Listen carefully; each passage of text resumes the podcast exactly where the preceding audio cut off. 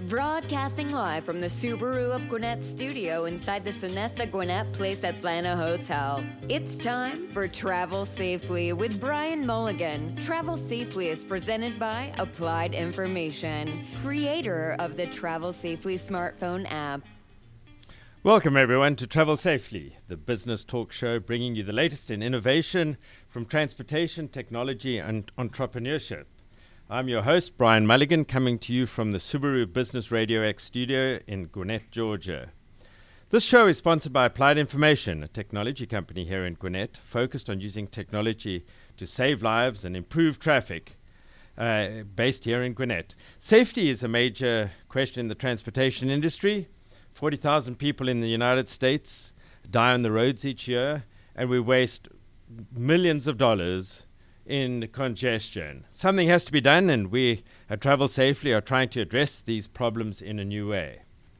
Our guest today is Charlotte Nash, who's the chair of the Gwinnett County Commission here in Georgia. Welcome, welcome, Charlotte. Good morning, Brian. I'm glad to be here. Ah, thank you so much for joining us. Our topic for the day is this daily commute of hundreds of 1000s of people here in Gwinnett, coming in through uh, and out of one of the largest suburban c- uh, counties in the nation how to accommodate the growth and improve safety and mobility in general.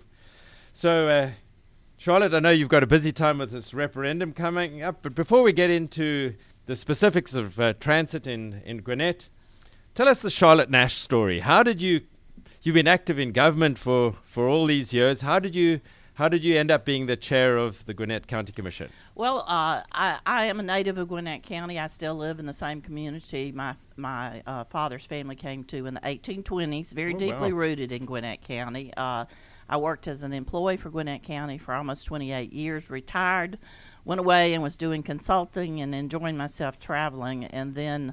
Uh, the individual who was commission chair before me resigned in the middle of his term, and as my husband put it, I lost my mind and decided to run for elected office. And uh, here I am, uh, eight years later, still serving as chair of the commission. Oh, fa- fantastic! It's you know, it's uh, it's quite nice to be able to uh, have this conversation with elected officials mm-hmm. because uh, we're in the technology transportation space, as, as you know, and uh, sometimes we think that our message falls on deaf ears with elected officials.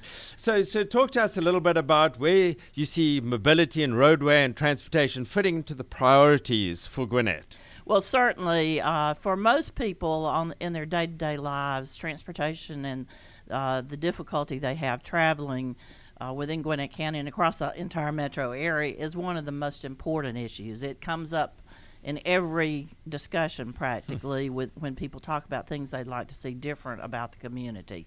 Uh, so it from from a both a short term and a long term perspective, it is one of the top priorities for Gwinnett County, right there with public safety and, and as you've already mentioned, it has it has an impact on that as well when we have uh, trouble with congestion. All right. Um, yeah, the the business of what to do about the traffic is just a vexatious problem that's uh, been practically unsolvable as we've had growth and we all love economic mm. growth. More and more people need to travel, and this congestion problem has just proven to be a difficult problem. Uh, we're obviously on the technology side, we're, we're doing our bit to try and uh, motivate change using technology. But uh, there's a big day coming up for you guys and us in Gwinnett on March, right. March mm-hmm. the 19th. Voters uh, will go to the polls to cast ballots on whether to bolster transportation with transit. Talk to us a little bit about this uh, this transit referendum and what it means. Well, we uh, we certainly are facing. Uh, we already have an, such an issue with uh, with mobility and congestion. Uh, and the need to provide additional options for travel to uh, the residents of Gwinnett County. faced with the prospect of another half million people headed our way in the next 20 to 25 oh, wow. years. Uh, and I don't know about you, but I think every single person that moves to Gwinnett brings three cars with them. and. I'm not, I'm not, sure how they do it, but I believe that they manage to have all three on the road at the same time. Uh, but another half million people headed this way. Uh, the expansion of the port at Savannah means that a lot more freight movements are headed towards Gwinnett as well. Uh, that's all great from an economic uh, standpoint, but it does make the, the challenge that we have in, in the mobility area even greater. Uh, as we have looked at this uh, issue over the last three years or so, we finally sorted out in our minds that we had to offer additional transit options as one of the approaches to trying to provide options for people in terms of how they travel through the county. Uh, and we worked with the community, uh, had a great engineering firm that worked with us from the technical analysis standpoint, and put together Connect Gwinnett, which is our transit development plan. Okay. That's the basis for uh, what we're proposing to do uh, if the referendum passes. Right. Well, I mean, let's just. I'm a numbers guy, so um, as you, there are roughly 800,000 people in Gwinnett right now. Is More that like 950,000. 950,000? but nonetheless, when you add another half a million, we're talking about adding 50%. that that's clo- close to it, and Gwinnett at that point in time will be the largest county in the state of Georgia. We are projected to exceed the population of Fulton County, which of course is the only other uh, only county larger than Gwinnett now. Uh, and the counties to our east and south and north are going to continue to grow too, and and all the tags on our roads are not Gwinnett. There are lots of other folks tr- trying to travel through Gwinnett. Right, and the way I, I think about these, I'm kind of a simple guy when it comes to the math. So we're going to add 50% more people. Yes. And if the, you know, one says, well, conservatively, that's going to add 50% more cars. But what we know is if we add 10% more cars, we're going to have complete gridlock. In certain areas, there's Yeah. no doubt about that, uh, and Yeah. and I would argue that we're about at gridlock at certain times of the day. Uh, down the I-85 corridor, for example, uh, it's uh, uh, miserable travel conditions for the people that have to do that on a daily basis. Right. So and so the way I I, I, I see it, and we're as you, you as you know in the technology space. So what our technology d- does is helps transit work better by getting it green lights at traffic Mm-hmm. Yes, intersections yes. and all of that kind of stuff, and all of that will follow. Uh, in due course, but that's but the main focus is getting people out of single occupancy vehicles That's right. and getting them into multi That, occupancy vehicles. That's right. Uh, uh, there's a, a statistic that is used by uh, related to the express buses that travel in the uh, Peach Pass lane. Uh, while they they represent only about three percent of the vehicles in the, that lane during rush hour, they they actually carry between 25 and 30 percent of the people traveling. That's that's a great visual, uh, a great example of what we're talking about. What we can do to uh, make the most of the capacity in the roadways now, and technology is certainly a part of that. Right, and so it would seem to seem to me that the choices that we're facing, and I do understand uh, uh, that that there's a that, that, that the Gwinnett can't advocate for a referendum as public officials. You can just present the facts. Yes, sir. But but I'm an interpreter, so I so I see things in simple terms. Your choices are to either drive transit through choice. We vote yes in the referendum, which we as a company are advocating for. Yes. Uh, you then deploy transit. You make the transit work better. Encourage people to ride transit. And, and and everybody wins because there are fewer vehicles on the road. The alternative is you vote no in the referendum. We do nothing about transit. We make li- everybody's lives miserable by being stuck continuously in traffic as this growth comes to us, and then we do transit No. because it's really the only thing to do. And the longer we put it off, the the harder it is to do, and the more expensive it's going to be because the cost of, of this type of of uh, capital improvement uh, only grows with time.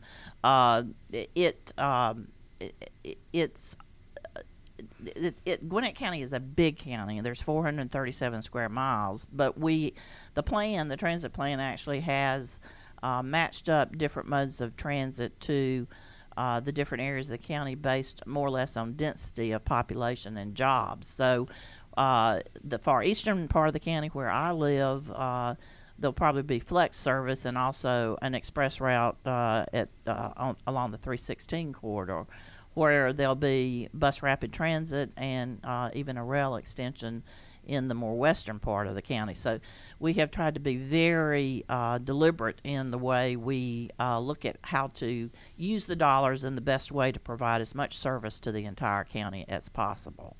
Uh, and you talked about technology. One of the important aspects of technology is is helping buses travel as as well as they possibly can. So even buses that are traveling in mixed traffic, uh, we're looking at having uh, ways for them to jump the queue at intersections and that sort of thing. So uh, technology is definitely uh, part of the game plan as we move forward with transit.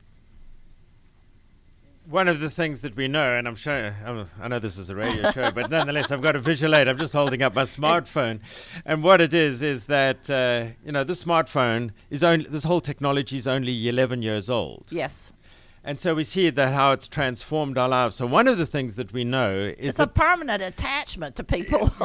absolutely right, both in their cars as well as uh, as in their daily lives. And one of the things that we know that the pace of change of technology is, is just huge. And one of the things I like about uh, some of your the transit plan with the flex or, or flexibility of mm-hmm. bus rapid transit uh, and and so forth is the ability to be able to adapt using technology that if the if these half a million people choose to settle on the east side of the, the county one has the ability to be flexible and, and to adapt well, certainly, in anything that you're talking about, a, a long-term proposition like transit is, things are going to change across across time. So we had better build some flexibility into it to be able to respond to both changes in the community and advances in technology that affect transportation. Right, so the only one thing that we're sure of is we can't build our way out of this with concrete and asphalt. Not, not by itself. Now, I, yeah. I don't want anybody to think that we are suggesting we're not going to continue yeah. to do road improvements. Oh, yes. There's, they're still very important, but we can't do just road improvements. We have to, to look at the transit improvements as well. One of the things that we talk about uh, in, in, transportation is the, the last mile. How do you get people from their homes yes. To, to the transit point? Or, and there's micro mobility, micro transit, and things. But there's also these things called scooters that are oh co- yes coming at a are scooters coming to Gwinnett. How how are you looking uh, at this change? We, we have actually had a few of them. Uh, I, suppose ridden out from from uh, parts of Atlanta and and left. So we're still grappling with it. Uh, with a county as large as Gwinnett is, it's uh, uh, I think it's our, our cities likely or where there's going to be uh, the scooter issue initially, but we're watching very carefully to see what other communities are doing to to uh, manage that that particular aspect uh, it can be a challenge to, to traffic movement, but it also is a way for people to get around differently too. Yeah, it's it's interesting that that it's one of the things is that you know welcome to the big the great American way,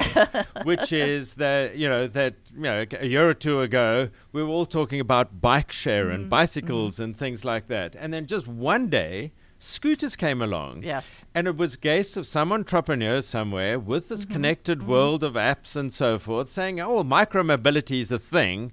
Let's see whether people like it. And one of the things that young folks in the cities, they really seem to like it because these scooters are everywhere. They, they certainly are. I was in San Diego last year, and I think there were probably more scooters on the streets than there were cars. Uh, uh, very, uh, very, um, very prevalent there and, and and again that's always the the the, the interesting um, problem between local authorities mm-hmm. and the entrepreneurial mm-hmm. sector. Now I'm, I'm not I, I'm on the entrepreneurial side, you see. So so I'm, I'm believe in change and believe in the in the ability for businesses to affect change just by coming up with better ideas. But on the other hand, you've got the local authority says, well, these are our roads and our communities. We need to regulate uh, scooters. So th- so this must present some challenges in your commission meetings as just to how heavy a hand you should deal with regulation. Well, and and it, it, the scooters are a great example of it. That that's a constant uh, battle uh, within a local government is to find the right balance between doing what you really need to do to help the safety and uh, of the entire community, but not being so heavy handed that you squash uh, good ideas uh, in the formation of those. Uh, we constantly uh, work at that to try to make sure that we are not just automatically as a neat, uh, uh, a reflexive action saying no, no, no, change, no change. Yeah, which, which, which, which, is a, definitely a challenge in local authorities. After the break, we'll look at regional transportation issues and what lies in store for residents as a result of the ATL. So, on that note, here's 30 seconds with Sarah.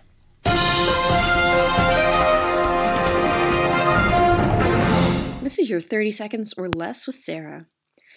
Early voting starts now and until March 19th for the approval of MARTA in Gwinnett County. The referendum would approve a pending contract between the two agencies and enact a new 1% sales tax. By approving this referendum, county residents would expand transit options exclusively for the benefit of Gwinnett, somewhere in the realm of billions of dollars.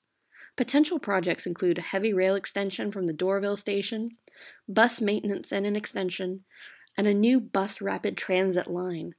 Considering that Gwinnett is poised to grow more than 50% in the next few years, some state that a transit bill is necessary sooner rather than later. Back to you, Brian. In case you're just joining us, this is Travel Safely with Brian Mulligan How to Save Lives and Improve Traffic. Uh, with our guest, Gwinnett County Commission Chair Charlotte Nash. Charlotte, you were instrumental, along with Senator Brandon Beach and Representative Kevin Tanner, in bringing some cohesion to Metro Atlanta's hodgepodge of transit systems uh, with the ATL. Tell us about the ATL and what it means for, for the Metro and for the planning of transit in the future. Of course, and, and I, I had a very small part. Uh, Representative Tanner and, and Senator Beach certainly were the the leads on this, uh, but I uh, was glad to be able to lend a little bit of, of push at the local level.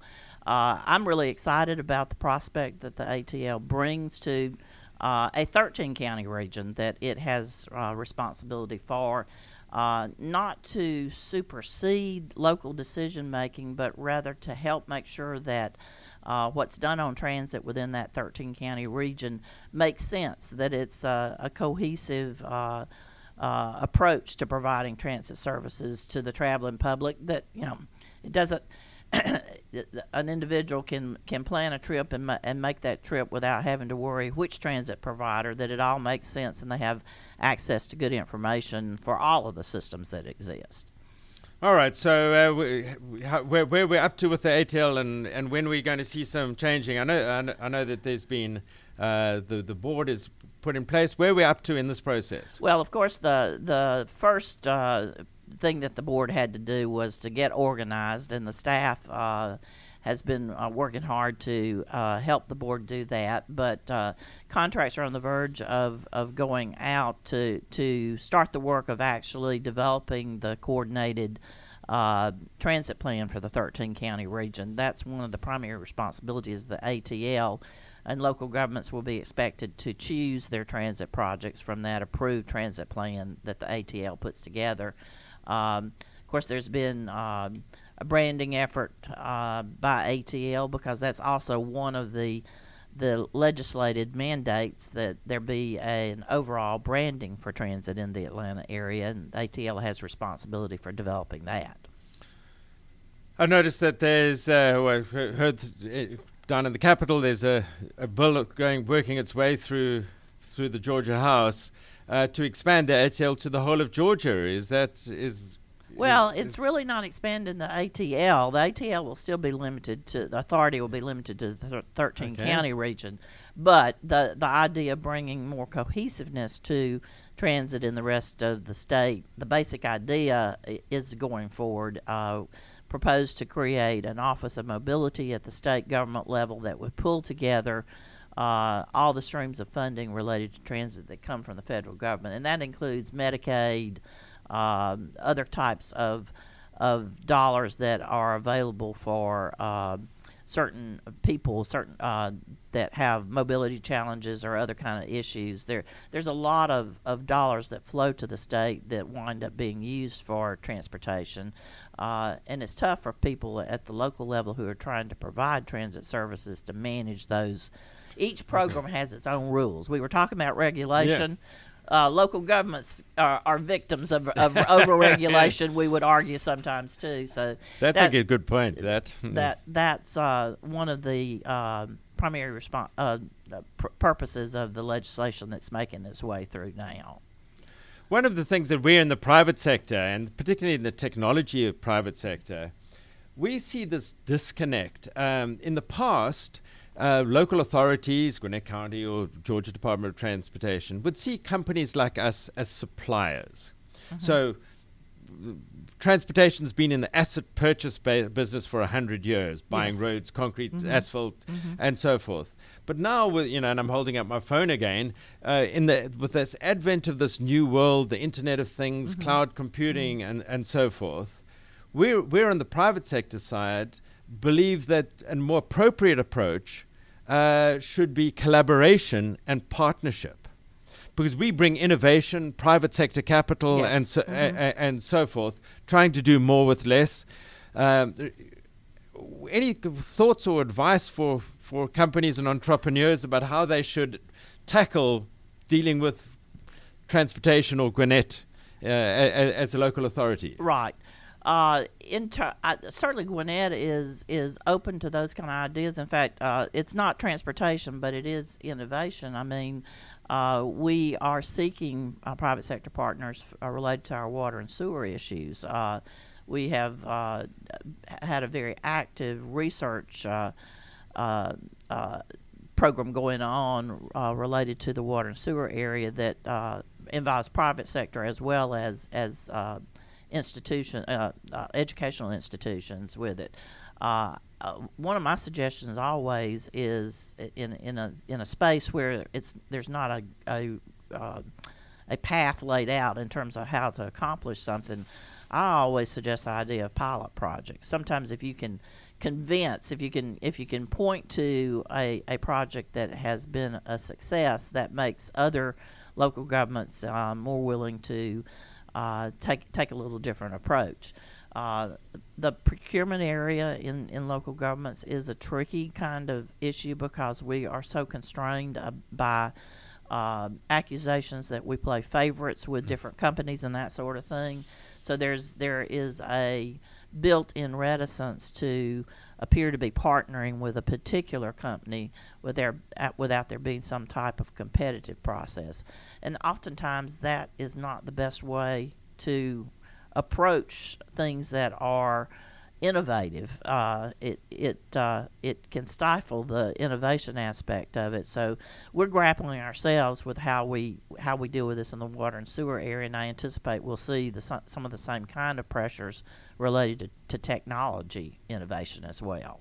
Yes, indeed. And so one of the things that we're doing in the private in the private sector, in the innovation sector, is advocating for moving local authorities to what we're calling outcomes-based contracting. Yes. So if you need to move people in transit, let's mm-hmm. say, think about instead of buying this and buying that and buying the other thing, try and buy the outcome that you want, which is mobility. And then, and with performance level agreements and so forth. And then it's up to us in the private sector to group together to say, how can we best provide the mo- mobility that uh, Gwinnett needs? So that's one of the things that we'll, you will, you'll see uh, some, some advocacy from our side is to move towards this outcomes based contracting. Sounds intriguing. Uh, and I, I'm not sure whether you're, you may very well be aware of this. Uh, Gwinnett County actually uh, is getting ready to start a demonstration project Sure. on Peachtree Industrial familiar with it. Boulevard. Yes, so uh, we're excited about. We obviously uh, recognize the role that technology is going to play in transportation, and, and we're excited to be talking about a 20 mile corridor as opposed to some of the smaller corridors that have previously been put in place. We we think Peachtree Industrial Boulevard is a, a great example because it goes from 40,000 cars at the southern end to maybe 15,000 cars at uh, at the northern end. A lot of variation from from south to north. Yeah, that, that's going to be a, a great pilot Mm-hmm. project, and the, we, we, we're really interested in it because it runs right past our offices Yes, in indeed. We're Yes, on indeed. Industrial.